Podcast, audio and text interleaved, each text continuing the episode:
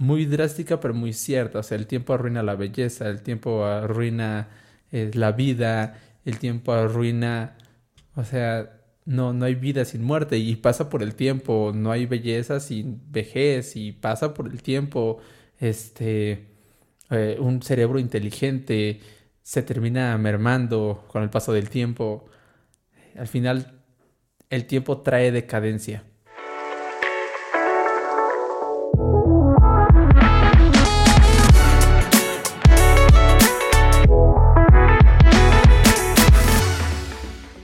Hola a todos, sean bienvenidos a su podcast favorito, Antisuperfluos. Yo pensé que esta semana no iba a haber capítulos, pero parece que sí. Es que Emma está entrando en la edad adulta, está empezando a llenarse de responsabilidades. Y por si no lo saben, la vida adulta es una mierda. Sí. Así es. Que nadie te mienta. Si nadie te mienta, no quieres ser adulto, la neta, no quieres ser adulto. Y conforme vas entrando, está más culera, la neta. Está bien de la verga al principio. Después, como que si te mueves, va mejorando. Pero en un principio está bien de la verga. Así es. Pero pues bueno. Emma lo confirma con esta semana. Y quedarse dormido a las 9 de la noche.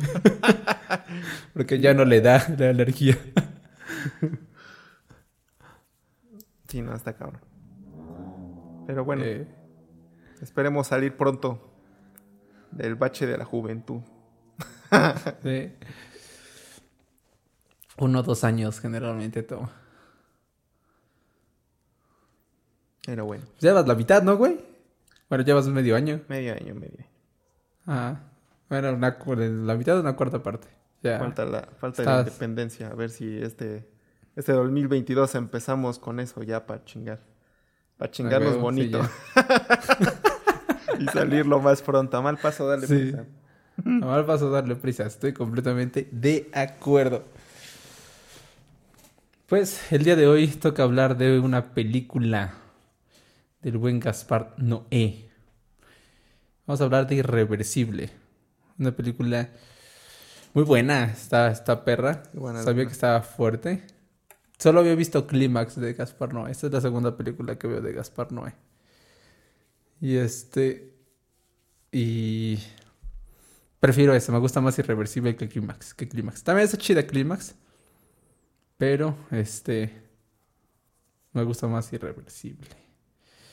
Emma nos va a resumir Irreversible en un minuto. ¿Listo, Emma? Listo. 3, 2, 1, dale. Bueno, cuenta la historia de Alex, creo, que es una chica y su esposo. Y bueno, resulta que pues son una pareja medio con sus problemas, pero que van a tener un hijo. Y a medio camino pues van a una fiesta y a la chica se le ocurre salir pronto porque su esposo está muy drogado. Entonces, en esta salida por la noche, a esta mujer es violada y golpeada. A lo que el esposo, cuando se da cuenta, busca pues vengarse tratando de matar o pues darle su merecido, ¿no? Al violador y golpeador de su esposa. Lo interesante de la película es que todo te lo cuenta al revés, ¿no? Empieza cuando culmina con su venganza y termina con la historia de esta pareja de casados. Y entonces ahí es donde vas como descubriendo lo interesante de la película. Sí. ¿Qué te pareció? Me pareció... bueno, de entrada... igual ya había escuchado que era muy... como complicada de ver, o sea, sí como que sonaba dentro de todas estas películas que son difíciles de ver. No me pareció tan difícil de ver, pero obviamente pues sí se gana su C, ¿no? Sí está cruda.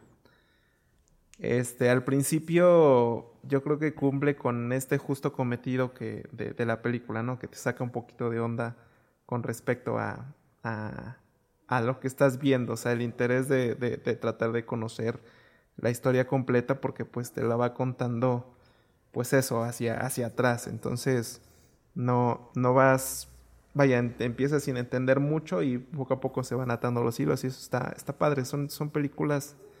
La única película que he visto de este estilo pues es Memento. Ajá. Y cuando yo escuché la idea de cómo, bueno, cuando asimilé la idea de grabar así una película tipo hacia atrás, no confiaba mucho, la neta. Yo decía, pues no sé, siento que sí va a ser medio revoltosa. Y en las dos películas que he visto, que la de Memento y la de Irreversible, funcionan muy bien. Es que la neta funciona, son buenas, así te mantienen bastante pegado a saber qué es lo que va a suceder, aunque vaya todo en reversa, ¿no? Te busca estar atento a los detalles. Entonces, pero bueno, también están dirigidas por Gaspar Noé y por Christopher Nolan, güey. Sí, no, si Eugenio Derbez dirigiera algo así, creo que podría complicar un poco. Si no, creo que funcione tanto. Pero sí, en ese caso, sí, me parece una muy buena película. Me gustó mucho. Me gusta mucho el estilo en que la graba. O sea, de hecho, cómo es que van pensando, y todas las tomas son como muy oscuras, turbulentas, difíciles, digamos, con mucho movimiento, y poco a poco ¿no? su cámara se va estabilizando, ¿no? Eso también me gusta un chingo. Hasta el final, donde los planos ya son mucho más estáticos, inclusive la escena final es totalmente colores saturados. Pero muy... de hecho, la primera escena donde se deja de mover la cámara es en la violación. Ah, sí. En la violación no se mueve la cámara, o sea, literal es un plano fijo. Todavía después de la violación se sigue moviendo un poquito. Se sigue moviendo.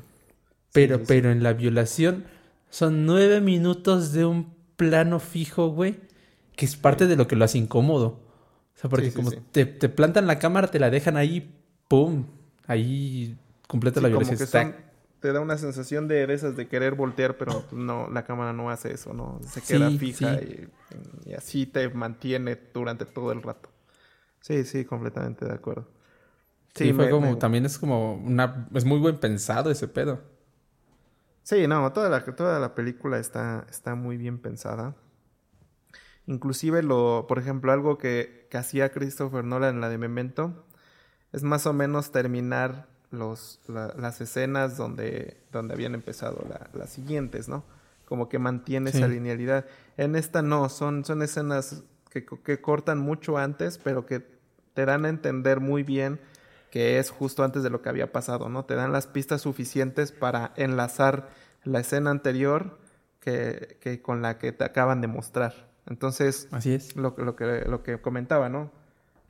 Hay muchos detalles que debes de estar atento a ellos, que no son difíciles, realmente no son tan complicados de ver, pero que son detallitos que te van dando la hilatura suficiente para que puedas ir uniendo como las piezas, ¿no?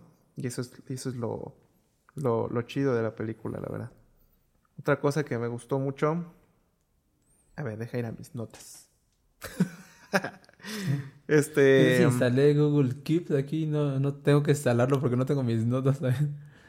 Lo desinstalé en el otro celular. Ajá. Me gusta todo. Iba a comentar también parte del nombre. Es que el nombre, no sé, igual y... esta es la idea yo que también yo tengo pedos con el nombre. Ajá. Sí, nombre yo también me puse a pensar un chingo en eso. Es que para mí, digamos que en materia cinematográfica puedes hacer esta como magia con las historias, ¿no? De poder revertir todo desde tu final hasta el inicio. Pero lo que me parece curioso es que el final, a pesar de ser de alguna manera alegre por la forma en que es la escena final, en que tienes a Alex pues embarazada en un campo, vuelvo a lo mismo, con todos estos colores brillantes, como son los niños jugando, el agua, todas estas cosas que son mucho más de un tono alegre. A todo lo que es la película, que está bastante oscura. Digamos que si hubiera empezado de la manera en que finalizó, o sea, si ponemos la cronología bien, hubiera sido un inicio pues feliz y que no supieras qué es lo que va a continuar en la película. Mientras que como termina así, en vez de verlo con felicidad, lo ves con un poco de melancolía, como de saber, como que ya sabes qué es lo que le va a pasar a este personaje y su historia, ¿no? Y su bebé, y ya no lo puedes ver con esa alegría con la que termina la escena, sino con melancolía o tristeza de saber qué es lo que le va a suceder. Y entonces, de alguna manera, la cinta revirtió toda la historia hasta un inicio, pero también te dice que pues ya no hay manera de resolver lo que le va a suceder. Es algo que, digamos, que ya está escrito en la historia y que por más que puedas volver al inicio, ya no puedes remediar lo que va a suceder más adelante, ¿me entiendes? Digamos que juega con esto, o a mi punto de vista, ¿no? Juega con esto de que este personaje Alex tiene un destino a lo largo del trayecto de la cinta que no puede ser, pues eso, es irreversible, ya no puede cambiar, aunque tú lo hayas visto que la cinta lo hizo al revés, ¿no? Entonces, no sé, siento que va por ahí el nombre, no sé tú qué significado le encontraste a él. Me gusta la idea del hecho de que te lo plantea para que sientas melancolía, y porque sí, dices como de verga, ¿no? Dices como de chin. Sí, porque sí. Ya sabes qué es lo que va a pasar, y te plantea cómo está siendo feliz, cómo se embaraza. Entonces, esa idea me gusta. Fíjate que eso no lo había pensado, es muy buena. Yo creo que estás completamente en lo cierto en cuanto a lo que ya está escrito. Porque nos da diferentes guiños, Gaspar Noé, a lo largo de la película. No sé si te acuerdas, pero en la escena donde está en el elevador. Están en el elevador, que están discutiendo sí. Pierre, Alex y Marcus. Sale de putazo la escena, porque pues es como entran igual en esa escena a partir de poquito antes de... Es la escena anterior de la fiesta, me parece. O la escena posterior de la fiesta, si lo vemos en el orden de la película. Y Pierre le está preguntando a Alex de qué va el libro que está leyendo. Y es el mismo libro que aparece al final de la película. No sé si notaste eso. Al final del libro, al final de la película, Alex está leyendo un libro. Y dice with time, con tiempo. O time with, no me acuerdo, tiempo con. Pero dice tiempo y con. Lo que te dice, cuando están en el elevador. Siempre me causó un poco de molestia decir en el elevador, güey. Está como bien raro, ¿no? En el elevador. Sí. De niño siempre me provocaba incomodidad decir en el elevador. Dilo varias veces, en el elevador, en el elevador. Sí, debería haber ahí una regla gramatical para... Está cagado, ¿no? Es que es mucha E junta.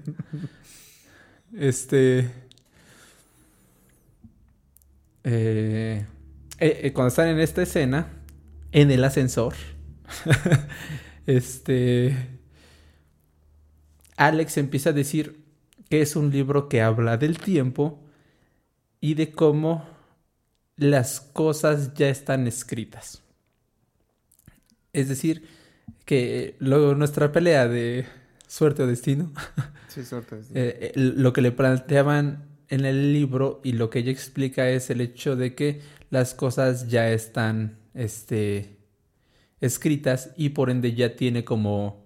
Pues todos ya tenemos un destino. Sí, sí, que es un destino irreversible. Sí, claro. Yo creo que es la única parte. Mencionan el tiempo también tanto al principio como al final. Otra cosa chida que es que está muy cagado porque empieza con los créditos la película. La película empieza con los créditos. Al final no hay créditos. Eso está bien vergas también. Sí, sí. Y en esta... Cuando empieza es casi un monólogo. El tipo gordo, semidesnudo. Dice... El tiempo termina por arruinarlo todo. Según yo sí es así la cita. Sí. Sí, el tiempo. Sí, ¿no? Sí. El tiempo lo arruina todo. El tiempo lo arruina todo. Y termina también con esa misma frase ya escrita. Al final de la pantalla dice el tiempo lo arruina todo. Entonces, la idea central... Y estuvo cagado porque el cuento que te dije que leyéramos, que teníamos que haber grabado, habla un poco del tiempo. Habla del tiempo, entonces como que se conectaba chido. Yo esperaba que grabáramos y que habláramos de ambos.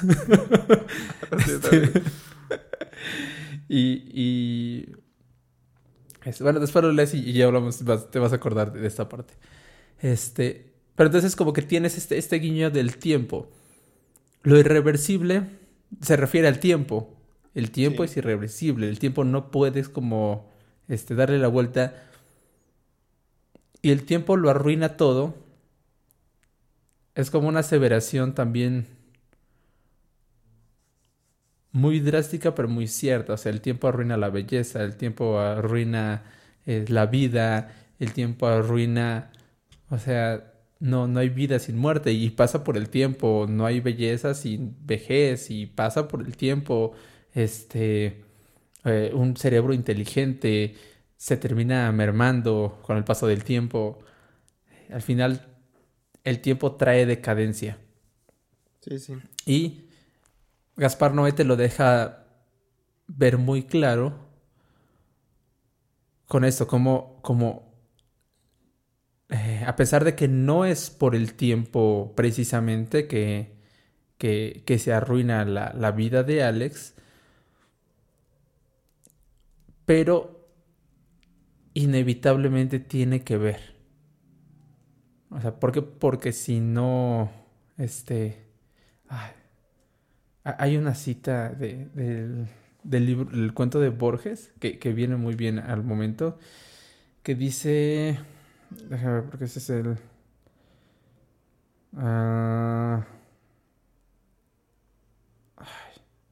Está muy chulo de pinches anotaciones. Era algo como... que ya me acuerdo, es que no me pinche como de tantas cosas que han pasado, tanto pasado, tanto futuro, y todo lo importante sigue ocurriendo en el presente. Es algo así. Ahorita a ver si lo encuentro y la leo. Sí, sí. Y está bien chido porque es cierto, o sea, inevitablemente el presente es el que está cambiando todo. Y es parte como de este mismo ciclo de que solo estamos viviendo este tiempo, este momento. Entonces, el tiempo termina arruinando todo. Y muchas veces nada más por el hecho de que está presente ahí. O sea, no es la culpa del tiempo que violaran a Alex, pero sabemos cuál es su futuro o su presente. Entonces... quieres que no pase el tiempo para que no le pase nada. Pero como va a pasar, como va a seguir transcurriendo el tiempo... Estoy medio... Se escucha como medio drogado este pedo, pero... no sé si estoy dando a entender como mi punto. O sea, como no puedes detener el tiempo, sabes que va a ser ese su final. Sí, sí. Entonces, creo que... repito, Gaspar Noé, a partir de estos guiños que habla del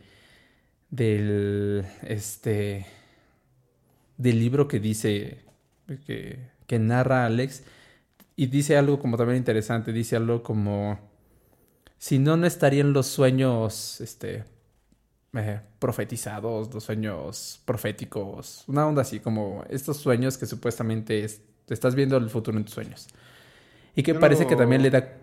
¿Tú lo notaste? Bueno, es que es italiano, entonces lo vi en... Sí, no, está en italiano. ¿Qué idioma es el que habla? Francés. Italiano. ¿Francés? Obviamente tenía los subtítulos. En el mío decía sueños lúcidos. Ah, no era lúcido. Bueno, no me suena muy, muy lógico que sea lúcidos. Decía algo como proféticos. Proféticos. Me suena más lógico porque estaba hablando de esta cuestión del tiempo. Y hay una parte donde se habla en italiano. Pero en general la película está en francés. Porque, repito, ella lo utiliza como justificación de que si no estuviera ya escrito nuestro destino, entonces no podríamos adivinar la vida a partir de nuestros sueños. Sí, de hecho, es básicamente justo, como la idea. Justo antes de que terminara el sueño, ¿no? De de que se vio ella en un túnel. A eso iba a ir. El túnel se bifurca. Bueno, ya después dijo, el túnel se bifurca en dos y... Ajá. No, no me acuerdo sí. Que después que dice. Y eso también está muy cagado porque el cuento que te dije que leyéramos era el jardín de los de los senderos que se bifurcan. Ajá.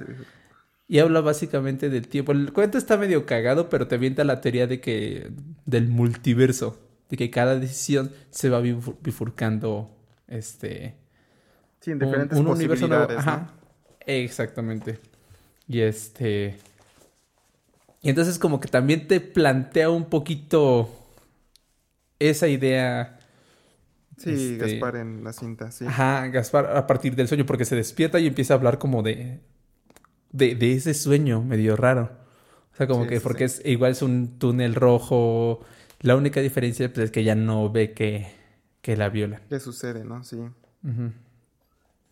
Sí, comparto la idea, De hecho, como que si lo analizas, digámoslo de alguna manera, lo que es el tiempo, todo lo que está, por lo menos lo que conocemos, pues está en decadencia constantemente. O sea, no sé, por ejemplo, el universo, digamos que cada día se acerca más a su final, cada sí. día crece el caos dentro del universo.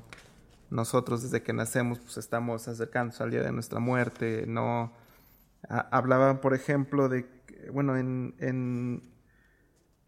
si bien hay algunas cosas que mejoran... No sé, por ejemplo, en biología... El cuerpo de un bebé es mucho más delicado que el de una persona joven, adulta. Entonces, sí hay algunas pocas... hay algunos ejemplos donde el tiempo resulta de alguna manera beneficioso...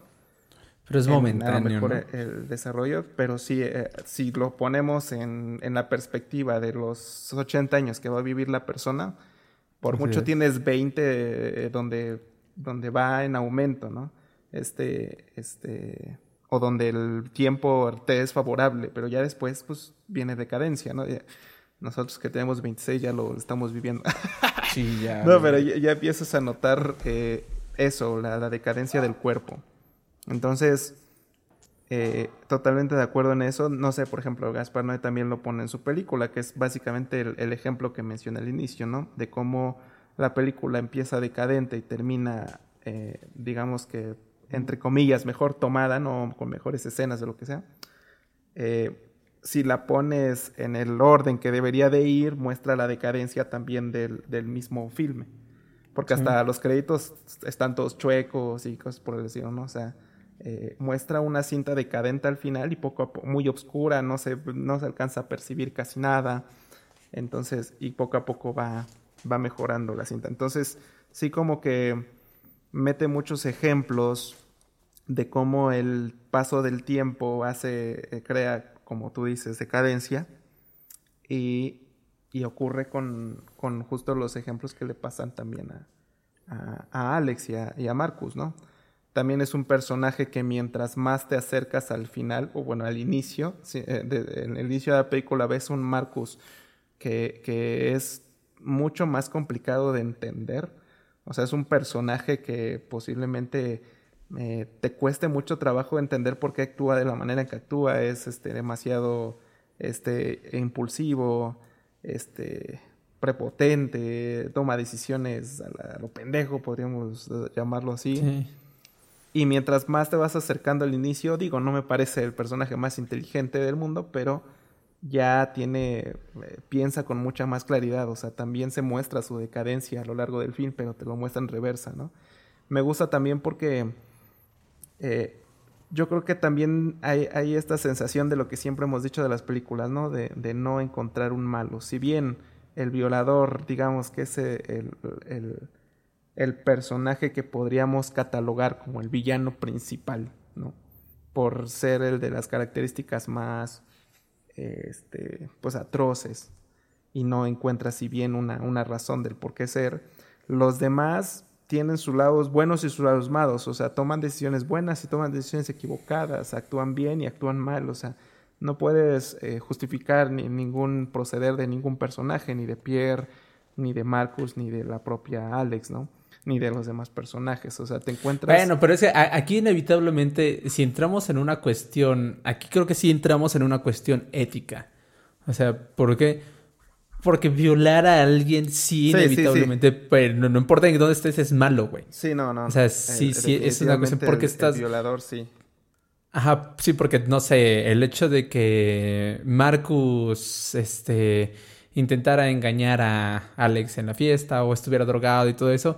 Pues son acciones que como tal no, directamente no afectan tan cabrón. O sea, sí afectan a su relación y todo eso, pero directamente no afectan tanto. El hecho de que Pierre estuviera cada ratito también, no sé, jodiendo a Alex porque es el pinche vato castroso también, su puta madre. Sí.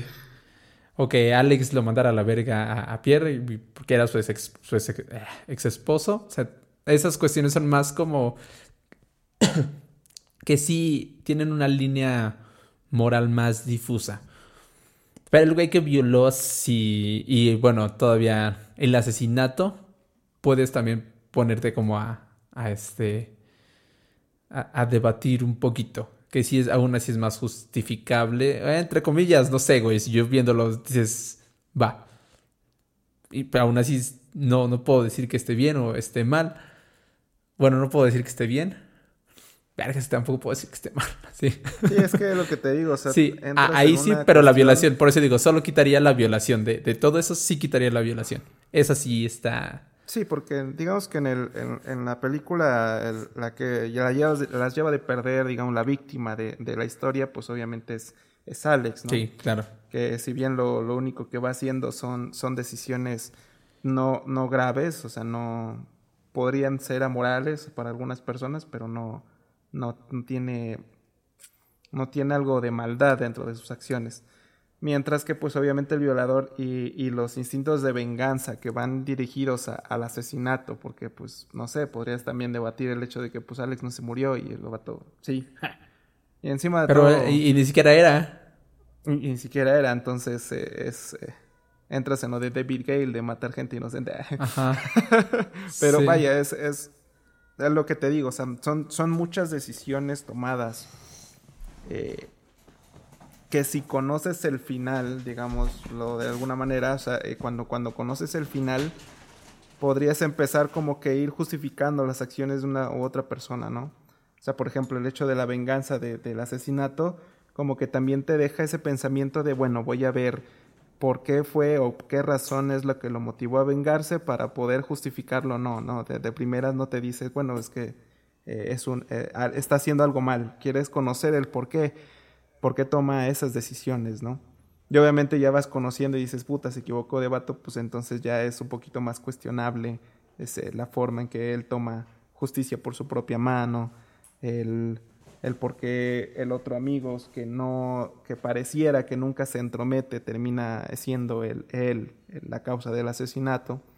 Entonces, sí hay varias cuestiones que van sucediendo en la película que te van mostrando, pues también, pues, la degradación de las mismas personas, ¿no? Excluyendo, vuelvo lo mismo, a Alex, que es la víctima de la historia, pero sí te muestra la degradación de los personajes mismos a través de la historia. También obviamente digo, Alex a lo mejor hasta en el sentido literal muestra su degradación, ¿no? Porque en el acto de la violación el violador le menciona justamente que bueno, sí, le echan cara como bonita, que su belleza y que puede hacer lo que quiere, lo que sea.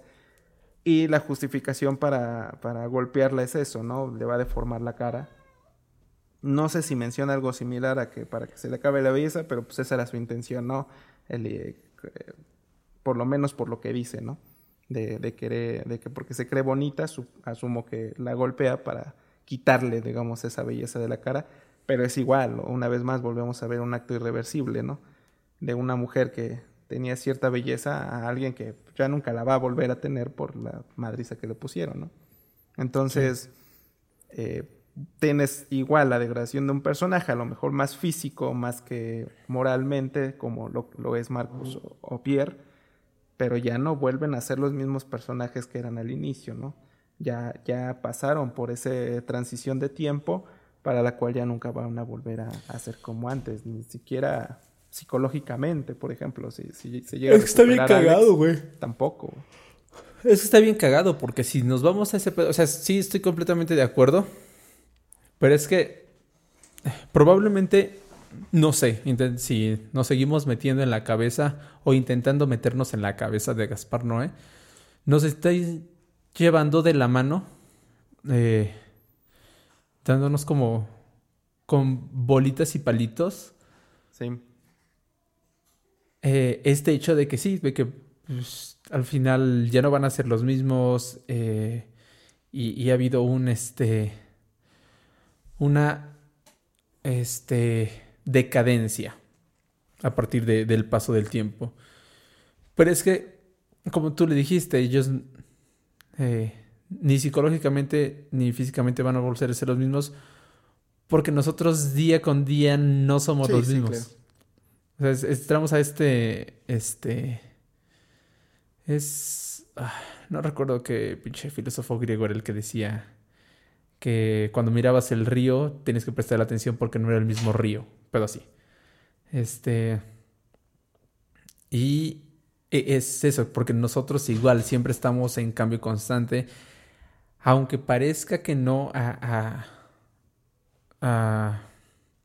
manera de escala grande, siempre estamos cambiando. Y puede ser hacia mejor o hacia peor, pero inevitablemente va a llegar un punto en el que la decadencia va a llegar. O sea, por más que nosotros ahorita digamos, no mames, o sea, si te pones a pensar en todas las cosas que hemos visto y platicado por el podcast, nos ha hecho pensar de manera diferente a como lo hacíamos antes.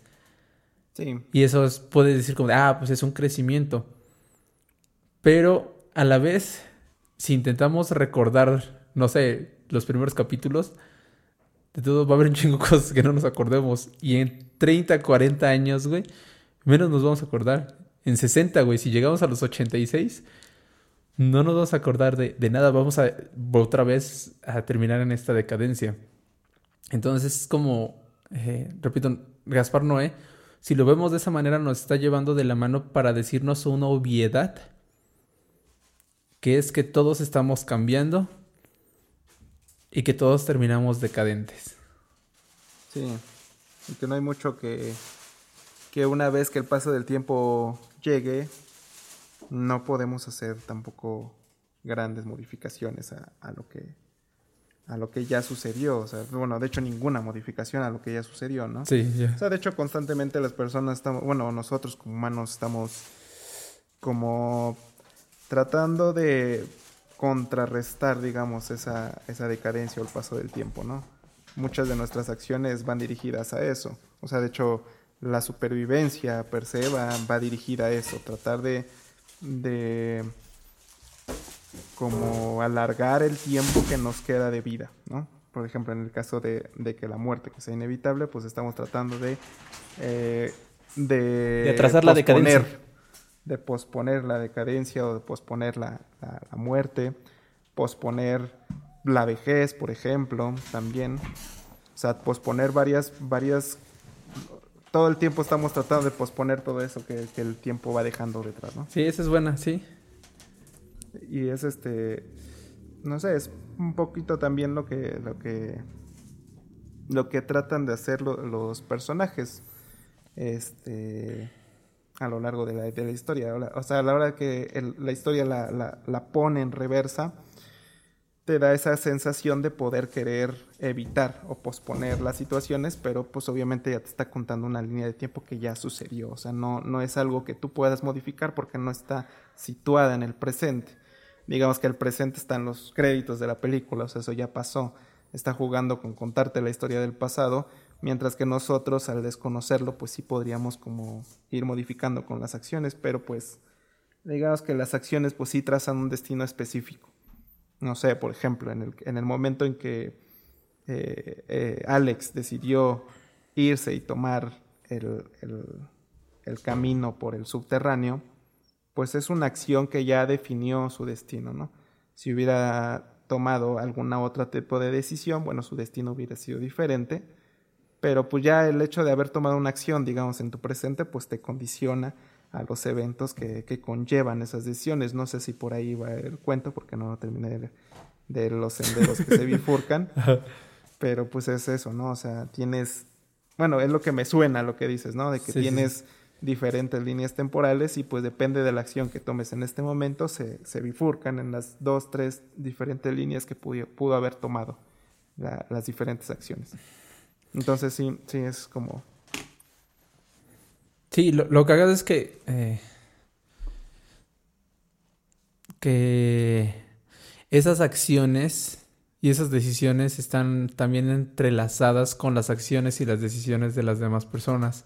Ah, sí. Y eso es lo cabrón, ¿no? Porque te lleva a este punto infinito en el que a lo mejor tú dices, sí, si Alex tomó esa decisión, entonces ese destino ya estaba marcado. Pero es que esa decisión se juntó por el hecho de que también el...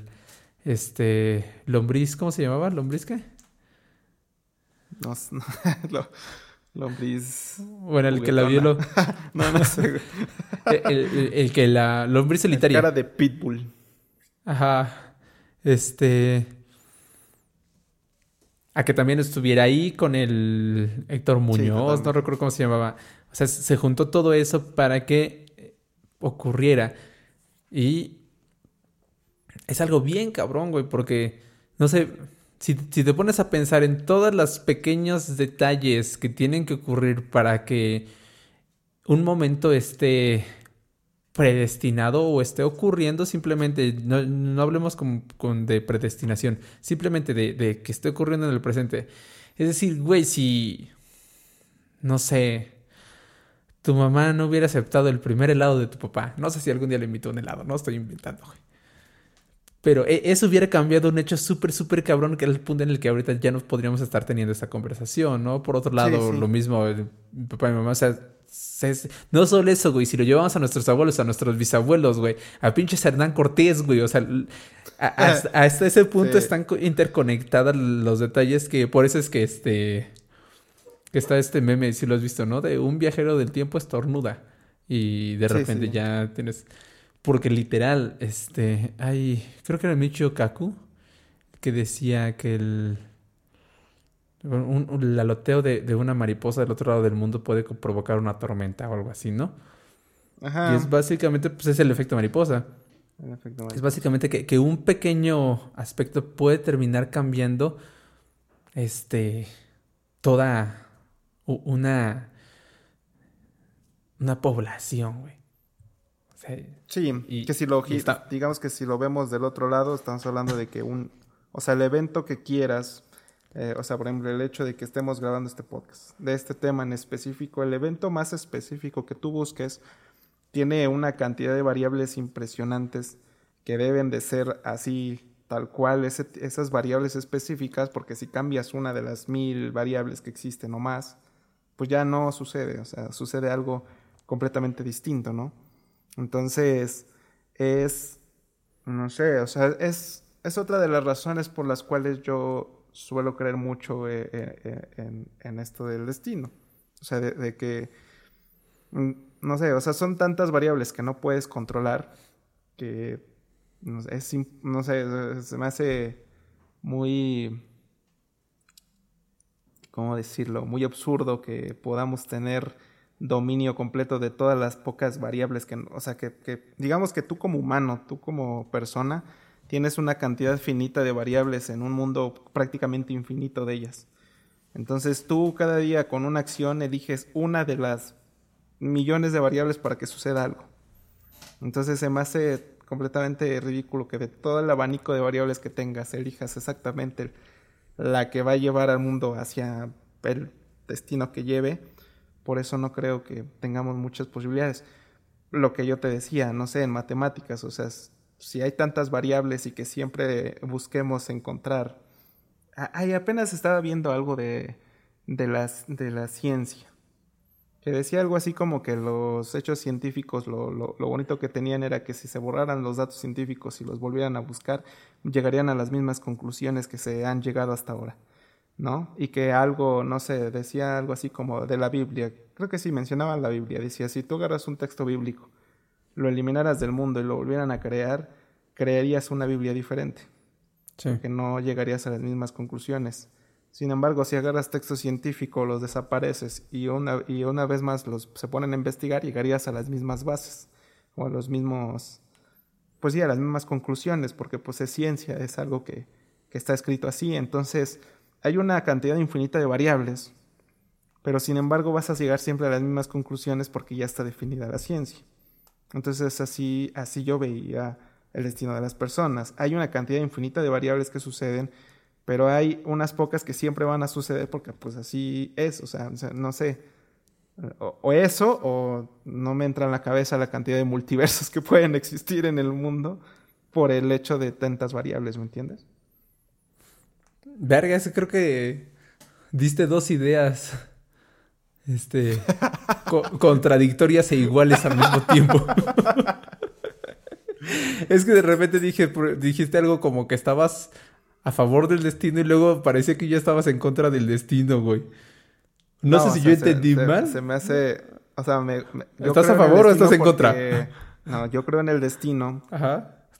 Porque si existieran una cantidad de variables que se pudieran modificar, la cantidad de universos o de multiversos que existen debería ser prácticamente infinita, ¿no? Está como de pues Marvel, es que dice infinita. Sí, pero por ejemplo es lo que, por ejemplo, es lo que yo te decía de la ciencia, que la ciencia, a pesar de tener una cantidad de variables a la hora de que tú estás investigando infinita. Pero no son infinitas. Pero no son infinitas las variables de la ciencia. Tampoco las variables del universo, o sea, debe de haber un número finito. No, porque si el universo es infinito hasta ahorita, güey. Hasta ahorita, hasta lo que conoces. Pues entonces hasta lo que conoces hay variantes infinitas, güey. No, hay variables infinitas porque desconoces hasta qué punto termina, o sea. Por eso, con la información que tienes ahorita, las variables son infinitas. ¿Estamos de acuerdo? Sí, pero pues no puedes definir al universo por el desconocimiento que tienes de él. O sea, tienes... Pero es lo mismo, tampoco puedes definirlo por el desconocimiento que tienes de él. Sí. Pero no... O sea, no... Afirmar que las posibilidades son infinitas es afirmar que el universo... estás afirmando que sí conoces que el universo es infinito. Afirmar que las posibilidades son finitas, estás afirmando que el universo es finito. O sea, entonces lo que tu argumento es básicamente no puedes ni afirmar ni una ni otra. ¿Estamos de acuerdo? Si afirmas una, estás afirmando la otra a la vez. Es cierto. Entonces pasa lo mismo. Pero hasta ahorita, científicamente, nosotros consideramos que el universo es infinito. Sí. Entonces, ahorita, por lo menos científicamente, tenemos esa idea. Sí.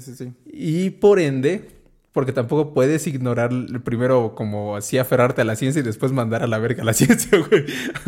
Nada más cuando te conviene. Entonces, con las bases científicas sí tenemos posibilidades infinitas. Y como tal, ahorita todavía no se descubre lo de los...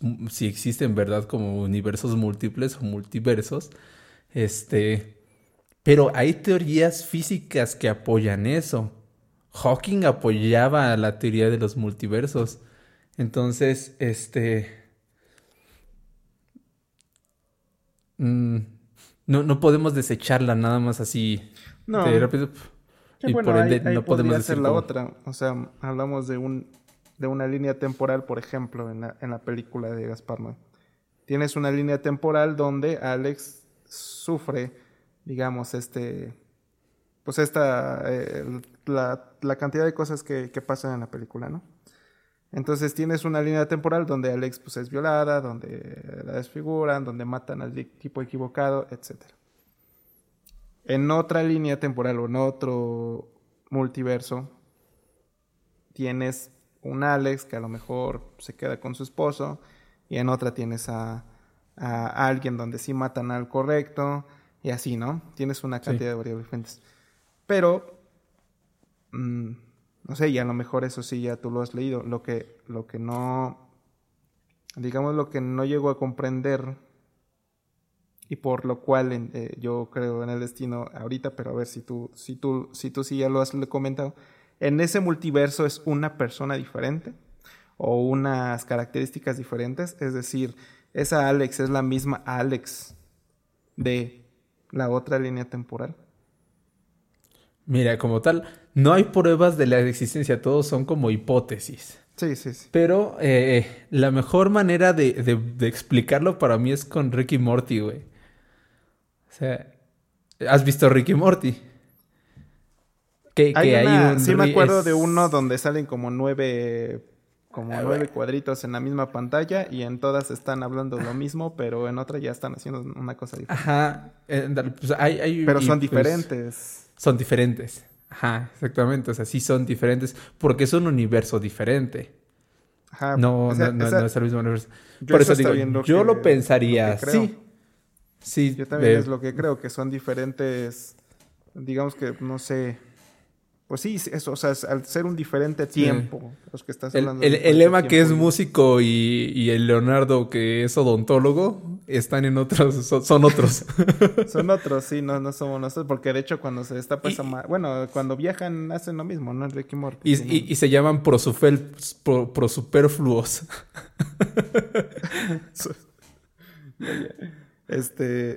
Pensé que sí estabas hablando en serio. Yo dije, ¿qué? Pues, ya, no, pues en serio también tendría... En un multiverso podrían ser... Sí, no nos llamaríamos antisuperfluos, nos llamaríamos prosuperfluos, güey. Y hablaríamos de la nueva canción de Bad Bunny. Sí. Vaya, a lo que me refiero es que al ser diferentes, esa persona en esa línea de temporal tiene un destino específico por las decisiones que tomó. Y por las variables que se juntaron, ¿me entiendes? Sí. Entonces, aunque yo tuviera una línea de tiempo ajena donde yo soy músico, mi destino en prostituta. El que estoy... prostituta, lo que tú quieras. en el tiempo en el que estoy viviendo ya tiene un destino fijado, ¿me entiendes? O sea, no... Porque pues es una línea ya programada. O sea, si te pones a ramificar, digamos, todas las líneas temporales y las variables y todo lo que tú quieras, y llegamos al final de ellas, a donde en todas me muero, algunas antes, otras después, otras soy inmortal y las que tú quieras, tengo un destino en cada una de ellas ya definido al final, que es lo que más o menos peleábamos en el anterior. Sí, ¿no? es que vas a llegar... Porque es... Sí, lo voy a cortar. Mira, que es que... Sí, es que el pedo... Bueno, sí. No tengo pedo, hay gente que nunca había escuchado esa discusión. Pues es que regresamos a lo mismo. Una vez que ya estás en el final, puedes saber el destino. Es decir... claro, tienes que ver el final para entender cuál fue tu destino. Si no, no sabes cuál es tu destino. Ah, muy bien, ahora sí la cachaste en la primera, güey. Ese día nos tardamos 2 horas, güey. Sí. O sea, sí, para los que no lo han escuchado, eso. Vayan al capítulo de Suerte o Destino. Debe ser como... No sé cuántos capítulos vamos, güey. Como 90, ¿no? Creo que la última vez vi como 75. Ah, ok. Bueno. Sí, todavía. Entonces tiene que ser como el 47, yo le calculo. Quién sabe. Busquen Suerte o Destino ya. Sí, pero... Sí, en ese caso tendríamos que saber... Pero por lo mientras no hay un destino hasta que ya no podríamos afirmar cuál es nuestro destino. Ajá, exactamente. Eso sí, completamente de acuerdo. No podríamos afirmarlo. Pero, por ejemplo, en esta línea temporal que estamos viviendo, que es lo que yo te decía de la película de Gaspar Noé, te está contando algo que ya sucedió. Entonces sí. Entiendes el destino desde ese punto de vista. Si tú entiendes a Alex... poniéndote lo que justamente yo te decía, si esta película no funciona si no se ve como fue grabada, ¿no? Porque de hecho, bueno, no sé si esta la hicieron, pero en la de Memento yo me acuerdo que había una versión en YouTube que decía Memento, versión normal, una mamá. Ah, sí, no creo que le pusieron, pero la ordenaron como debía de haber. Órale, qué cagado. Yo no la vi porque dije, no tiene sentido si la ves así, pinche película aburrida, ¿no? Ajá, va a parecer como... Sí. Muy súper predecible y todo lo pendejo, ajá. ¿No? Entonces, como de... Simplemente dirías como, este pendejo, qué pedo, ¿no? O sea, como... Está pinche... Está persiguiendo a otro güey, ¿no? Sí, sí, no. Se estaría a lo mejor hasta desesperante, ¿no? Sería interesante verla, pero creo que igual y sí estaría cagado verla. ¿Sí la verías con otros ojos? Sí, estaría cagado verla. Está en YouTube. Pero en Irreversible siento que es algo similar. O sea, no funcionaría a mi gusto verla en el orden que debe de ir o cronológicamente hablando. No, aquí sí creo que funcionaría, güey. Pero no te provocaría lo mismo, claro. Pero sí funcionaría. Sí, no. Pero se pierde toda la idea de esto, porque, por ejemplo, sí. En este caso... el que se llamaría Reversible. En lo que yo te estoy comentando, por ejemplo, de Alex. Si tú la ves desde el inicio, Alex, entiendes que no conoce su destino. Entonces, no hay destino para ella desde el momento del minuto uno que la estás viendo. No hay ningún destino para los personajes. Apenas lo estás formando. Y entonces... cuando llegas al final de la película, pasa el efecto que tú me estás comentando. Entiendes cuál era el destino, pero solamente hasta que llegas al final de la película. Sí. Como esta película está contada al revés, entiendes el destino desde la persona. Y cuando tú la ves en el minuto final, que es el minuto uno cronológicamente, entiendes que tiene un destino y que no lo puede revertir. A pesar de las decisiones que tome, lo que sea, pero porque ya sabes qué decisiones va a tomar. Pero cuando vas acompañando de la mano no sabes. Siento que es algo similar. Si nosotros nos pudiéramos grabar en reversa, sería algo exactamente similar. O sea, entenderíamos nuestro destino y por fin entenderíamos que no podemos modificarlo. Ajá, sí. Ahí sí podríamos, sí lo entenderíamos. Ahorita no lo sabemos. Igual el Diosito tiene una cámara. Nos está grabando a cada uno de nosotros ahora. Para después verla en reversa. Para eso es verla. ¿Quién será el violado? Sí. No. Está bien culera. ¿Qué piensas de la escena, güey? Esa escena de la violación. Está culera, ¿no? Está muy fuerte. Fíjate sí, está bastante incómoda. No sé. Se me hace ingenioso. No en esa escena, porque esa escena se ve que sí la grabó así como, digamos, corrida. Cuando vi la escena del asesinato... Ajá. Se me hace, no sé, me gustaría saber cómo fue hecha, porque también en la de la violación lo hacen cuando patea a la chica, o sea, cuando ya después de violarla ves que la patea. Sí. No sé si es, obviamente, un poco del sonido y un poco del movimiento como brusco de las cámaras que ocupa. Sí, que como que mete un putazo también con la cámara, ¿no? Que sí se ve muy... Se ve real, se ve muy brutal. O sea, nunca había sentido un putazo tan cabrón en una película como en esa, ¿no? Pinche Marvel parece que están dando sobadas. En esta se ve claro. Se ve cruel, o sea, se ve el madrazo. Sientes el dolor de la pobre Alex. O sea, sí se nota. Igual en la escena del asesinato, que es al inicio de la película. O sea, se notan los madrazos. Igual, te digo... Es un poco también el efecto, a lo mejor, de la cámara y el sonido y un poco de todo esto, ¿no? Pero está muy cagado como eso. De repente, pues el vato se empieza a reír cuando recibe el putazo, ¿no? O sea, está disfrutando el putazo. Y le dice el Pierre, como, deja de reírte. Y por eso es que lo termina matando, ¿no? Porque no deja de sonreír. Sí. Está llevado como el masoquismo a un extremo muy, muy cabrón, ¿no? Sí, porque también... ¿Sí pasará eso? Me preguntas como, ¿sí pasará eso, güey? O sea, en la vida real sí habrá alguien que... Hay un capítulo de Rick y Morty donde... de la última temporada. Donde entra a un universo donde los demonios... gozan del sufrimiento. Entonces, de repente... No sé... Está muy cagado porque te genera como unas paradojas interesantes. Que es como, yo te insulto. Entonces te digo, pinche más pendejo. Y tú dices, eso me ofende. Pero como me ofende, lo disfruto. Pero, pero a la vez me sigue ofendiendo. Y entonces lo vuelvo a disfrutar. Entonces como que se enojan y a la vez son felices, ¿no? Está como bien pendejo. Y de repente se agarran así 2, 3 veces que provoca esas paradojas de que están felices y enojados. Y entonces sufren y no sufren.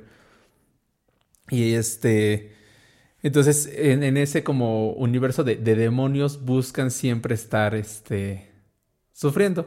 Buscan siempre como el dolor. Entonces hacen cosas por dolor.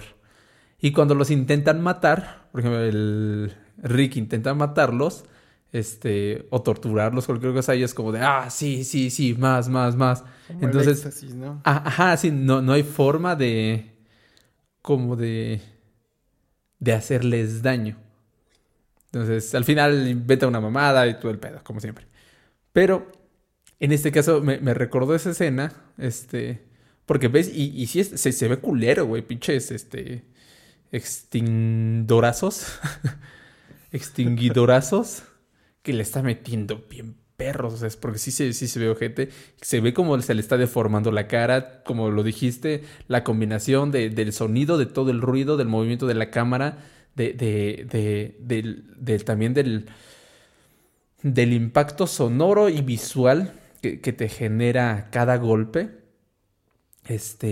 o del que va acompañado cada golpe. Se ve fuerte, o sea, se ve fuerte, pero se ve muy cagado como ese güey sonríe, ¿no?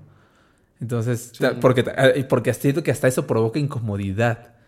No sé, yo sí veía como la sonrisa, y la sonrisa como se iba deformando, pero seguía ahí presente y sí me provocaba incomodidad.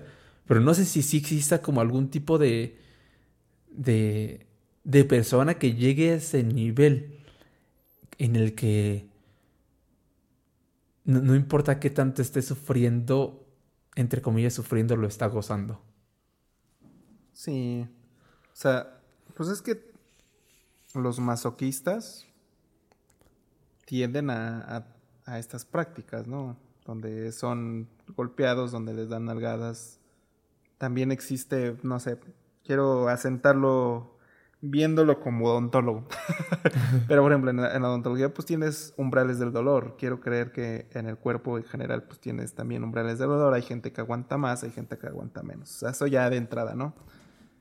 Y aparte hay gente que puede sentir gozo por lo que existen prácticas donde se golpean. O sea, donde pues sí, reciben puñetazos, donde sangran, donde les dan latigazos y lo disfrutan. Y por otra parte, sí también creo que el cuerpo podría llegarse a acostumbrar. No sé si también el personaje, el violador, el cara de Pitbull, tenga esas tendencias, porque pues también es una persona que tiene deformada la cara. O sea, tiene... Sí. Obviamente, pues, supongo que su actor así está de feo, pero no sé, quiero creer que lo eligieron porque tiene como las características de alguien que probablemente tiene estas tendencias, ¿no? De estarse golpeando, y que por eso también en sus prácticas o en su forma de violación. Se parece a Julio César Chávez, brutal, ¿no? Sí, se ve todo madreado. Por ejemplo, boxeadores como esos güeyes, quiero creer que es mucho menos sensible de la cara que lo que tú y yo somos. Del cuerpo en general, no has visto, güey. Hubo una vez... O del cuerpo en general. Hubo una vez, esa anécdota, me metí a box en la prepa, güey. Y y parte de tu entrenamiento es que levantas los brazos, güey, te los pones así, las manos en la cabeza, pones duro el abdomen y te meten putazos en el abdomen, güey. Ajá, sí, es parte de tu entrenamiento. Ajá, sí, güey. El chiste es que... Pues todos estábamos como así, medio nos pegaban medio duros, todo el pedo. Y principalmente porque te pegaban morras y vatos. Y los vatos era como de, pues nos pegamos despacito, güeyes, porque no mames, después yo te voy a pegar. Y las morras sí te dejaban, todo el pedo. Y hasta que pasó el pinche profesor se pasaba de verga, güey. Ese güey sí me sacó el aire, güey. Me tiró del primer madrazo, güey. Que no mames, güey. Literal, güey. Y es que fue como hacia los oblicuos. Ni siquiera fue como de frente, que como que tienes más resistencia. Fue como hacia los oblicuos. No, le aguanté 2 putazos, güey. Me tenía que dar 3. Le aguanté 2 putazos. En el segundo me dejó tirado sin aire, güey. Sí, Entonces, pues inevitablemente buscan que te vuelvas sensible de esa zona. Ah, no mames, me acordé de... ¿Viste? Hace como 4 semanas, güey, que el Canelo... No sé si ya peleó, no sé si ya pasó esa pelea, no creo. Creo que era en noviembre. Pero el Canelo tuvo como una discusión con no, tampoco sé quién era, güey. Un negro. Entonces lo termina empujando. El Canelo al otro güey. Como en estos encares que hacen. Tiene un nombre como... Sí. Pero no me acuerdo. Entonces el chiste es que el Canelo lo termina empujando. Publicidad. Ándale, los de publicidad. Lo termina empujando y el otro güey regresa así como bien tranquilo y le intenta meter un madrazo. ¡Qué reflejos del Canelo, güey! No, se ve impresionante el güey. No sé, lo espera, pero reacciona así. Hermoso. Qué reflejos los de ese güey. Neta, sí. Sí, Sí lo he visto pelear al Canelo. Antes veía más el box, actualmente no. Pero antes sí veía más el box. La madre, qué buenos reflejos. Ahorita me acordé de eso y no le había comentado a nadie de los pinches buenos reflejos del Canelo. Está muy cabrón. Pero bueno. Sí, inevitablemente van perdiendo, tanto van perdiendo sensibilidad como parte de su entrenamiento es perder sensibilidad, güey. Sí, claro. Pero de eso a que lo goces, güey, ya está. Sí hay como un camino amplio, ¿no?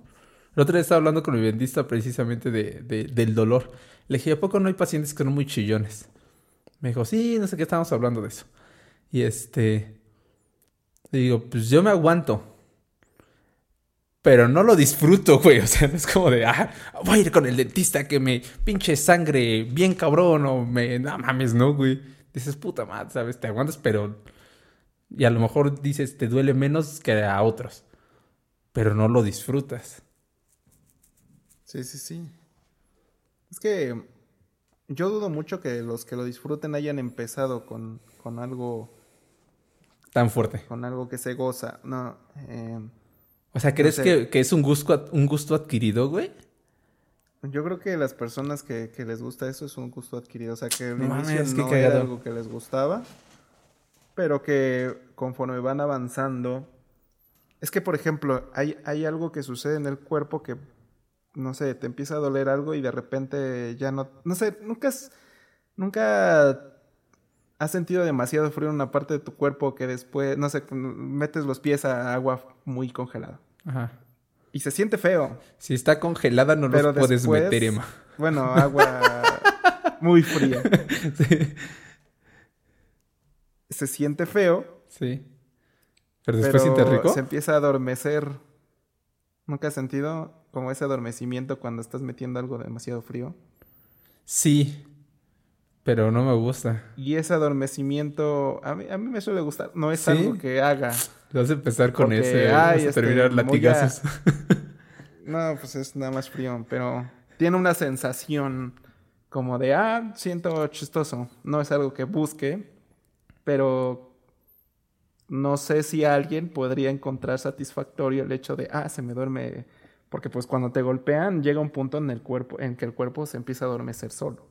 Sí. O sea, no es todo el tiempo dolor y la misma intensidad de dolor. O sea, se empieza a adormecer solo, el fluir, la sangre probablemente... Es un acúmulo de sensaciones. No sé si sean buenas para algunos, malos para otros, pero por lo menos estándar. O sea, a nadie le molesta que riegue sangre tu nariz, por ejemplo. Pero podría ser que a alguien le disguste y a alguien que le guste. Porque no es una sensación estándar. No es como el que te piquen con una aguja. O sea, el que te piquen con una aguja, casi el 100% de las personas te van a decir que no les gusta. Pero, pues, por ejemplo, la sensación...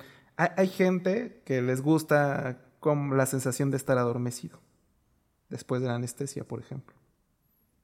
Y hay gente que odia estar adormecido. O sea, hay gente que sí siente feo, que se le cierra, o que se le hincha, o que sientan que la cara tirada. Y hay gente que, si bien no les gusta, les parece curiosa la sensación. O les parece inclusive hasta divertida. O sea, como que hablan y dicen, siento que se me cae la boca. Y les parece divertido, ¿me entiendes? Entonces sí siento que podría ser una sensación a la cual le van adquiriendo un gusto y que puede ser que desencadene en... No sé, en el caso de la anestesia, en que le gusta estarse anestesiando para poder sentir su cara hinchada todo el tiempo porque es una sensación agradable para él. No sé si, por ejemplo, en el caso de la violencia, sea algo que está tan acostumbrado a eso y aparte que ya cada vez es menos doloroso. O sea, para llegar a esas sensaciones cada vez tiene que sentir menos dolor. Sí. O sea, en el caso del cara de Pitbull, pues al principio le dolía mucho los golpes para llegar a la sensación de adormecimiento de la cara. Ya con la cara que tiene le mete una bola de chingadas y no le duelen tanto para llegar a la misma sensación, ¿me entiendes? Sí. Entonces sí siento que podría irse acostumbrando a... No suena mal la teoría, o sea, no suena mal la teoría. Inevitablemente sí tiene que haber una predisposición personal para que ocurra eso, así como planteaste. No, o sea, yo creo que sí. Yo creo que las personas más extremas, yo aventaría la hipótesis de que las personas más extremas sí tienen una predisposición más cabrona que como que algo así tan simple, como que empezaron con algo tan pequeño, perdón. Creo que sí lo llevarían como no sé, a lo mejor sí le gustan directamente que le peguen. Pero a lo mejor lo que pasa es que en un principio con un golpe se siente bien. Y sí, te vas acostumbrando, entonces por ende, como un poco lo que pasaba en 120 días de Sodoma, ¿no? Que ves que siempre decía la Duclos, no, pues tenía sus nalgas tan duras como cuero como cuero seco, entonces ya ni sentía. Ya hasta que le llenabas completamente las nalgas de alfileres era como llegaba al orgasmo, como disfrutaba. Sí, sí, sí. Pero empezó con un alfiler. Pero aún así disfrutaba esa sensación, es decir, como que sí había un goce por o como las personas que se muerden las uñas. Como por decir, tengo un primo. Quiero recordar, un primo con el que me llevaba. Sí, y no mames, tiene bueno, ahorita no sé, güey. Pero cuando yo era niño, él me lleva 10 años. Yo tenía, no sé, 8 y él tenía 18.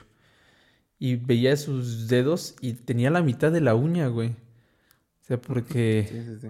Porque pues, se las mordía tan cabrón que solo tenía ya la mitad de la uña y se le había pues bien cagado el dedo, ¿no? Y ese pedo empezó con la uña completa.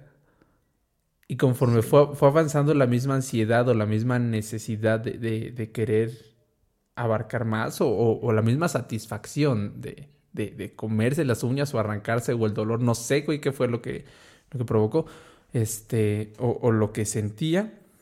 Pero terminó desembocando en que se quitara la mitad de la uña.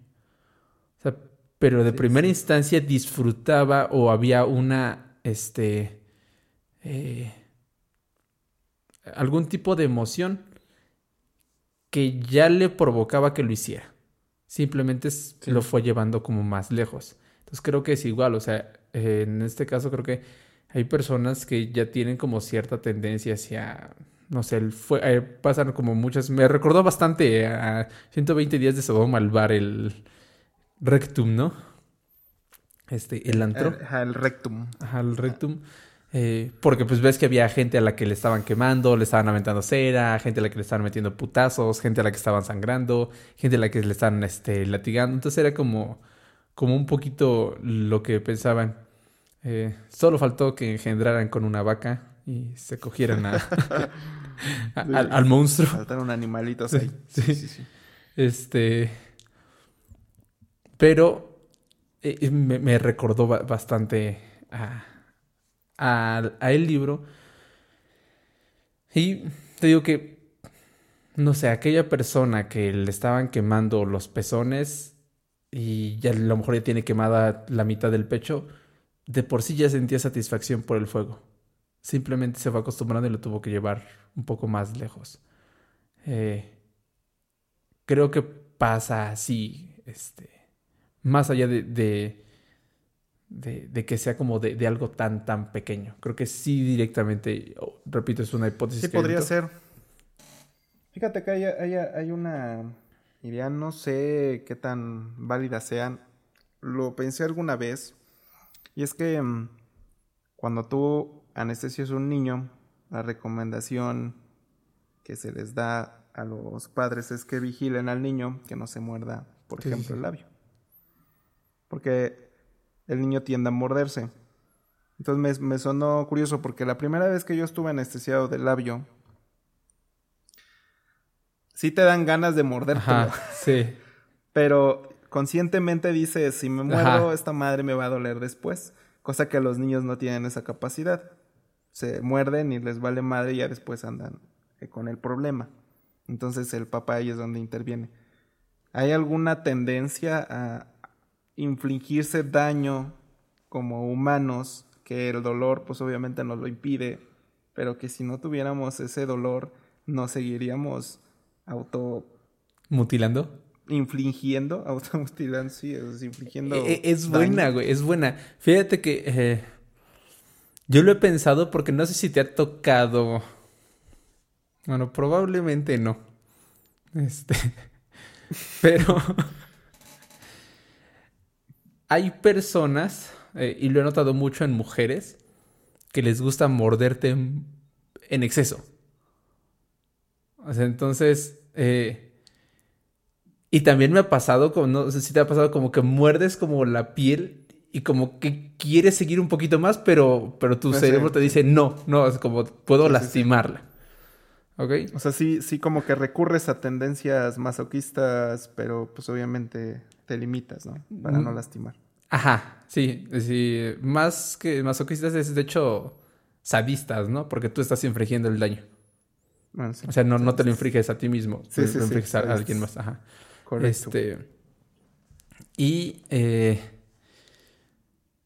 Pero, o sea, sí me ha tocado sentir. Y creo que es algo que a todos nos pasa. Que como que quieres morder una parte y quieres seguirla mordiendo por alguna razón, güey. Y yo creo... es una hipótesis igual. Ay, es una noche de hipótesis el día de hoy. El otro día estaba leyendo que la razón por la que a los perros les gustan estos juguetes mordibles que chillan. Sí. Es porque como que les recuerda en su pasado cuando estaban cazando y estaban arrancando la piel y tronando como todo. Entonces, por eso es que sienten como esta necesidad. Apenas me pasó con el pendejo de mi gato. Estaba jugando hace rato. Y de repente pues me pongo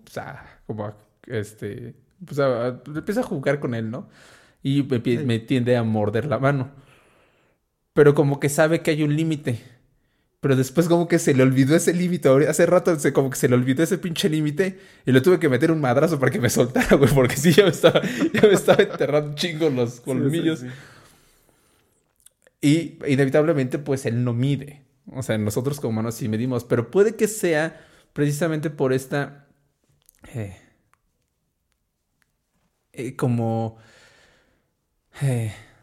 idea inconsciente que está en nosotros del hecho de que el masticar carne pues nos provocaba bienestar cuando estábamos en las cavernas. Lo mismo mi gato, pues, sus antepasados, hasta la fecha sigue siendo cazador. Si él fuera salvaje, estaría cazando pájaros y matándolos para comer. Lo mismo los perros, o sea, vienen de los lobos que cazaban, presas grandes y las destruían, o sea, las desmembraban con sus hocicos para poder comer. Entonces, es como esta... como... no sé, puede ser como un modo de ver que tenemos relacionado el morder carne, morder piel, como algo... bueno para nosotros, entre comillas, por el hecho de que en el pasado lo hacíamos y significaba que íbamos a tener alimento y que íbamos a comer. Sí. Aparte de que estamos como diseñados para eso, ¿no? Sí. O sea, no, tenemos una cantidad de dientes suficiente como para... y las características de los dientes está hecha como para desgarrar cosas, o sea... triturar y desgarrar, o sea, cortar, triturar y desgarrar. Entonces, no es como para nuestras hierbitas, ¿no? Como para nuestras ensaladitas. O sea, tenemos una dentadura suficiente para eso y para la carne cruda. Sí. Entonces, a lo que voy, ¿no? Sí. Entonces, sí, como que posiblemente sí tengamos algún instinto que nos diga que tenemos que masticar algo, morder algo. Y triturar cosas. Sí, porque es reciente el hecho de que ya no lo necesitemos, güey. Estamos hablando de que, no sé. ¿Cuándo se inventó la agricultura? O se descubrió la agricultura, güey. ¿Como por el 5600 antes de Cristo? Estoy inventando números, sí, la neta, no sé. Pero tiene que ser como por ahí, 10, ¿no? La neta, no sé, ¿sí? Pero... no, porque el 10... todavía era como prehistórico, ¿no? Sí. Del 10.000, digamos, era como todavía apenas pinches primeros humanos, ¿no? ¿Cuándo empieza a ser contagioso el COVID? Después, cuando empieza la NFL, cuando empieza el otoño, cuando empieza la Champions. Las cosas que la gente busca más en estos momentos. Cuando empieza la agricultura. La agencia libre NBA. La agricultura. Ahora vamos a ver. En el periodo neolítico. Cámara, denme números. Sí. ¿Cuándo empieza el periodo neolítico? ¿Cuándo empieza el periodo neolítico? Historia, comenzó la agricultura. No dicen nombres, güey. Así, bueno, ya, cuando el neolítico. Ah, oh, no mames, bien pinche exacto, güey. Dije 5600, ¿no? Sí, la tiraste. 5602. Faltaron dos, no. No, 5000. Solo 2 años. Sí, no, 5000. Perdón, 5000. 6000 antes de Cristo y el 4000 antes de Cristo. Entonces. ¿Puede ser? Pues de ahí. Vamos ¿sí? a suponer que del 6 estamos hablando de 8000 años. Que dejamos de vivir exclusivamente de la carne, porque pues, todavía siguió formando parte de la alimentación, pero pues ya combinada, ¿no? Sí, de la carne y vallitas.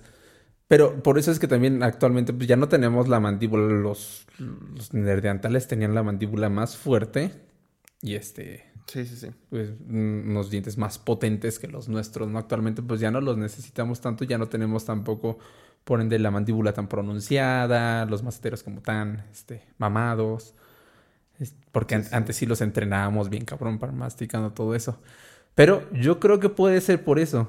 O sea, por este instinto que tenemos de querer morder y pues lo actualmente, o bueno, no actualmente, una persona sana que puede controlar sus impulsos como nosotros, o bueno, yo supongo que no has desmembrado a nadie, Emma, no.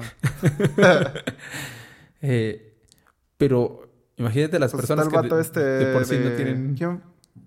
¿Quién fue el que arrancó la oreja? ¿Al pinche el futbolista?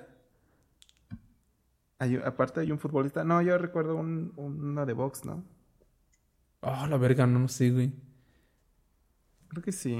Un boxeador que... ¿Le arrancó la orejotra? Partiéndose la madre y le mordió la oreja y le arrancó. No mames, ¿neta? Sí. Ajá, boxeador le arrancó la oreja. Porque es...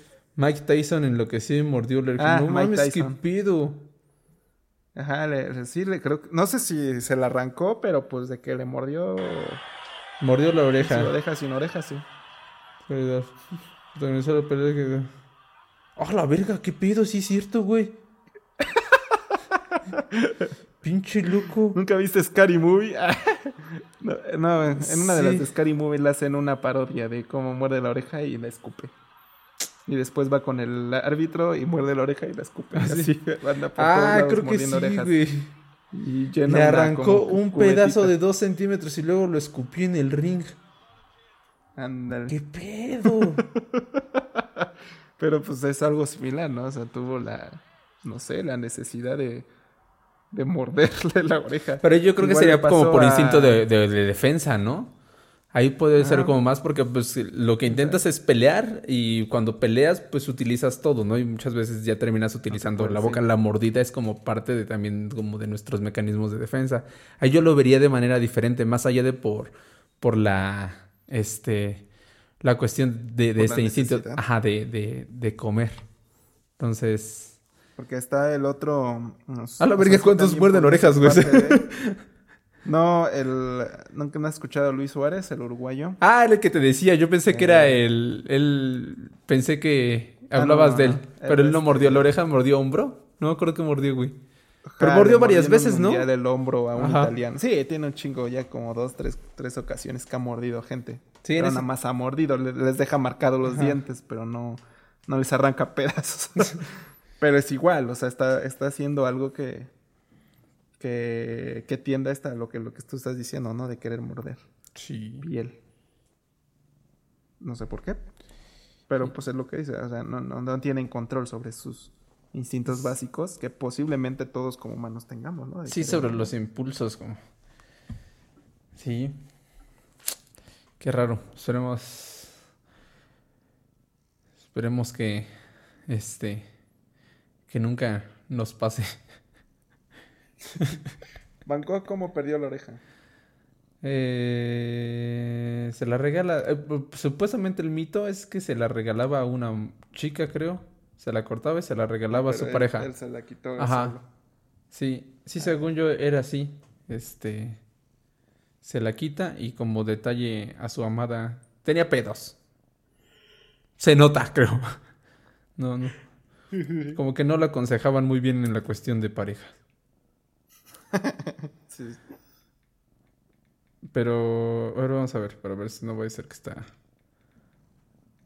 Se cortó la propia oreja, sino que... Ah, no, te digo que era mito. No se cortó su propia oreja, sino que la perdió en una pelea con su colega Paul Gauguin. Tras una trifulca frente al burdel. Ahora, dicen investigadores en Alemania. Siempre se aceptó que el artista holandés que sufrió un desarrollo se había automutilado con una cuchilla para después de una discusión en Aries. Ah, no. Bueno, son como las dos hipótesis. Pero no sé entonces de dónde saqué. Ah, ya, aquí está. Aparentemente Van Gogh luego le envolvió en un pañuelo y se le entregó a una prostituta llamada Raquel. Ajá, esa era la historia que... Ese era el mito. Ajá, esa era la historia que yo conocía. Pero no sé, es un reportaje de la BBC, no sé qué tan real sea. Pero parece que... Así que sé. Sí, estaba medio loquito el muchacho. Pero no sé si lo suficiente como para arrancarse una oreja. Pues, sí, bueno, ¿recomiendas la película, Emma? Pues... Es que es recomendable, nada más que pues, sí, obviamente no te traten estas películas demasiado violentas. Las violaciones pues también son siento que hay más gente acostumbrada a la violencia que a pues, las escenas de violación. Sí. Yo, por ejemplo, en temas de violación, bueno, en películas que tengan violación dentro de sus escenas... Las de terror, hay unas que se llaman I Spit on Your Grave. No sé cómo las llaman en español. No sé si sea igual escupir en tu tumba o no sé. Uh-huh. No, se llama Dulce Venganza. Ya, ya sabes que acá les cambian el nombre. Las flipantes aventuras del escupidor de tumbas. Del escupidor de sarcófagos. Y esa tiene una violación donde incluyen a un es como alguien que tiene retraso mental, como que lo obligan a violarla pero no quiere, pero algo así, en la casa de esta chica. Uh-huh. Pero no es tan violenta como esta, o sea, es más estilizada esa violación. Y la otra, esa está en Netflix, es buena, pero igual tiende como al terror, que se llama es que es The Last House on the Left. Y sí, la original, no sé, de los 90, sí era la última que está a la izquierda. Ajá. Pero esta se llama La Venganza de la Casa del Lago, creo. Algo así. Creo que sí la vi, güey. Que es como una cabaña a la que llegan, no recuerdo si una chica. Ajá, son como dos vatos y una chica. Y que creo que el hijo de los señores... Ajá. Y la chica como que regresa nadando a la casa y esos güeyes en la casa piden quedarse una noche porque está lloviendo. Entonces se quedan en la casa de los papás de la chica que violaron. Y ya los papás se dan cuenta y pues quieren como deshacerse de los chavos. Sí, creo que sí la vi hace años en el canal 7. Bueno, ¿cuál era? El 12, ¿no? En el canal 12. Antes. Ya ni me acuerdo. Era 12, sí, ¿no? Sí, porque el 8 era el 5. El 10 era el de las estrellas. Y el 12 era el 7. Sí, pinches canales de pueblo. El 12 era el 7. Y el 26 era el 11 TV. El 11 TV. Sí, ahora ya están como bien, ¿no? Ahora sí ya... Ah, no tengo tele. Tienen... Y además acá en la ciudad sí están bien. Acá en la ciudad sí están bien. Ah, de por sí han estado bien allá. Ajá. Sí, acá el 5 es el 5. El 2 es el canal de las estrellas. El 7 es el 7. Por eso se llaman sí, así, güey, no, porque están aquí. El 13 es el 13. Los... Ah, ya. No, así ahora ya están... Los digitales ya están bien. Yeah. Pero bueno, en esa película hay una escena de violación. Podría ser la más fuerte que yo haya visto hasta ver esta. No recuerdo otra. Pero sí, no hay muchas películas donde retraten las violaciones y no de una manera tan, pues, tan fuerte como en esta película. O sea, es muy fuerte porque incluye no solo la violación, sino también la madriza, la violencia que excesiva. Sí. Sí, es muy cruda, pinche escena. Entonces sí. Si no están dispuestos a ver, pues brínquense, son 9 minutos. Sí. Brínquense esa parte. Pero en general lo demás... Digo, obviamente también por el tema pues, de desnudos. Hay muchos desnudos, son temas de lo que tú dices, ¿no? La primera escena que se asemeja a 120 días de Sodoma, ¿no? Sí. De muchas prácticas sexuales extrañas. Si tienen dificultades con eso, pues ni modo, no la vean. Pero si no hay problema con ver ese tipo de escenas, la película es muy recomendable, la verdad es bastante buena. Sí, es chida. Entonces sí creo que sí vale la pena. Sí, yo igual pienso exactamente lo mismo. Yo de escenas de violación no recuerdo, güey. Es que no, el cine casi no otorga mucho. Yo siento que sí he visto, pero no me acuerdo. Y muchas veces pues ves que como que asumes que violan, ¿no? No se ve. Ajá, sí hay muchas películas que asumes que violan, pero no... Pero no sé si las estoy confundiendo. No sé, pero no, ahorita no recuerdo ninguna escena de violación. Creo que esta es la primera. ¿Quién sabe? Pero... Aparte que en esa época también... No era un tema tan delicado. Ya me acordé. Hay una... Pero no la he visto. Y sí tengo ganas de verla. Donde demandaron a Marlon Brando porque... No mames, en la vida real, güey, violaron a la morra con... Creo que con mantequilla, un pedo así. No sé si te enteraste. No. Ajá, sí se curaron al del Padrino. Él en una escena la viola y cambiaron como el guión a la mera hora para tener una actuación más real de la morra, güey. Un pedo así. Y pues como fue película como de los 80, 90, pues como que... No pasó nada. Ajá, no pasó nada. Sí. Pero no me acuerdo. Sí, es que también ese es un tema porque, no sé, por ejemplo, la de Irreversible ahorita, pues por el tema de los feminicidios y eso, muchas veces los culpan de que van... con esa tendencia. Apenas estaba leyendo, por ejemplo, el caso de Halloween. Bueno, no has visto Halloween, probablemente nunca la ves, pero yo fui a ver la de Halloween, la nueva. La de Halloween Kills. Ah, no. Y creo que vi la primera. La primera es buena. La segunda... Sí, la primera es el clásico, ¿no? Muy violenta. La de los 70s. No, pero ahorita como que la reiniciaron. Ah, no, entonces ya creo. Hicieron una en el 2018 y ahorita la que salió apenas. Y mencionaron un par de cosas interesantes que decían, no sé, que Halloween, la original, tenías un personaje bastante, pues no sé si machista, pero asesinaba a las mujeres... principalmente, o sea, sí asesinaba a hombres, pero principalmente asesinaba a mujeres y le gustaba ver a las mujeres previamente teniendo sexo o desnudas. Entonces las espiaba, ya después que las había espiado, las mataba. Okay. Entonces obviamente ahorita pues ya le quitaron esas características al asesino porque pues es como pues un asesino literalmente un feminista, pues. Sí. Entonces ya le quitaron esa carga. Pero pues ya sabes, de todos se quejan. Estaban tratando de hacer firmas. Ya ves estas, yo no sé cómo hacen estas firmas, pero pues hicieron de estas firmas para cancelar una escena donde bueno, al inicio de la película mata a bomberos que tratan de apagar un incendio, pero ahí está dentro este vato sale y mata a todos los bomberos. Y pues como que los quisieron, pues eso, como hacer la cantidad de firmas para que eliminaran esas escenas porque decían que discriminaba las actividades de los bomberos. ¡Hola, verga! Y yo dije, no mames, pinches policías son los más discriminados de la historia del cine de terror. Son una bola de pendejos que matan a cada rato. Y ahora están discriminando a los bomberos. Y dije, ahora qué pedo, güey. No sé, Rick. No sé, matan a un médico, güey. O sea, ¿por qué el médico es...? Y el médico parece un pendejo. ¿Por qué los médicos no se quejaron de ese doctor que mataron? No recuerdo quién le estaba... Estaba hablando el otro día con... Me acuerdo con una amiga. Hay un dicho que dice mi compa Cristian.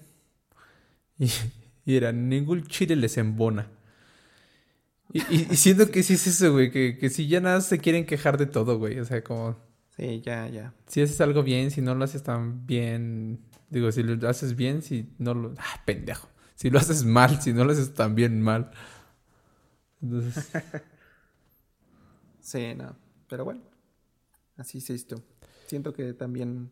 No sé, esta película salida en nuestros años hubiera sido mucho más criticada. No sé si fue criticada en su momento, pero...